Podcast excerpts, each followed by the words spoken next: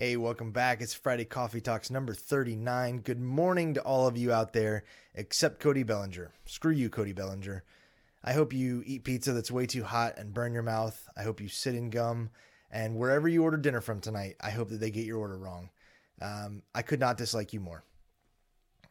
With that out of the way, let's move back to some happier stuff. Today's going to be all about stuff that I love um, so I've got a, quite a lot of new things that I'd love to show off. So um, we're going to talk about things that I really love today. Uh, two main things, but first, look at this. Mandy surprised me with this hoodie when I got home this weekend. Brand new Ted Lasso hoodie. If you know, you know. Uh, the Believe hoodie. It is so soft and just in time for hoodie season. Could not be more thrilled about that. But the biggest thing, look at this. They shipped it with a little green army man in it. How cool is that? Uh, gosh, what a little, I mean, just a perfect little nod to the show. If you're a fan of Ted Lasso, you know what I'm talking about. Um, this is awesome. It came like in the pocket of the hoodie. It, oh, just so cool. Um, we're also rocking the pearls. It is Joctober. Obviously, started talking about the Braves. They lost last night. Bummer. You know, womp womp womp. But last week I said Braves in six. So they're coming home. They'll be back in Atlanta tomorrow for Game Six, where they could close it out. Um, I'm still calling that. Um, that's going to be what I'm going for. But golly, I'm all in on Joctober. Love Joc Pederson so much. So happy he's over with the Braves and uh, and this guy right here, the Greek god of walk-offs and cycles, Eddie Rosario. Shout out to him. Um, been a great postseason so far, and I'm really hoping the Braves can close it out tomorrow.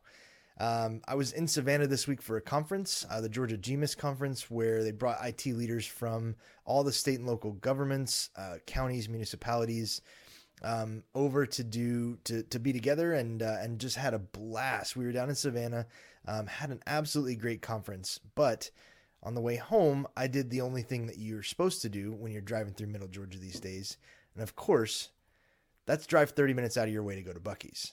Uh, I mean, can't go wrong, right? Um, if you've never been, there are now two Buc-ee's in Georgia, and you need to go like today. Get in the car and go. Um, Warner Robins is the one I went to on the way home. Uh, we've also got one up in Calhoun now, but um, it's like an amusement park and a gas station and a Walmart and all these things rolled into one. So shout out to Buc-ee's. This is the number one thing that I'm loving today. Mm. I got beef jerky and kolaches and barbecue and beaver nuggets and a new mug. So um, if you haven't been to Buc-ee's, it's it's like a paradise. It's like a, a wonderful fantasy land of delicious things and deer feed and camo and all this random stuff. And they have a wall of jerky.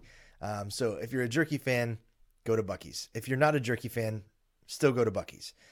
Um, the other thing is the coffee that I'm drinking it, uh, drinking out of it, uh, is from the good folks at Savannah Coffee Roasters. So Savannah is a very special town for us. Um, in college, me and my friends used to go for St. Patrick's Day every year.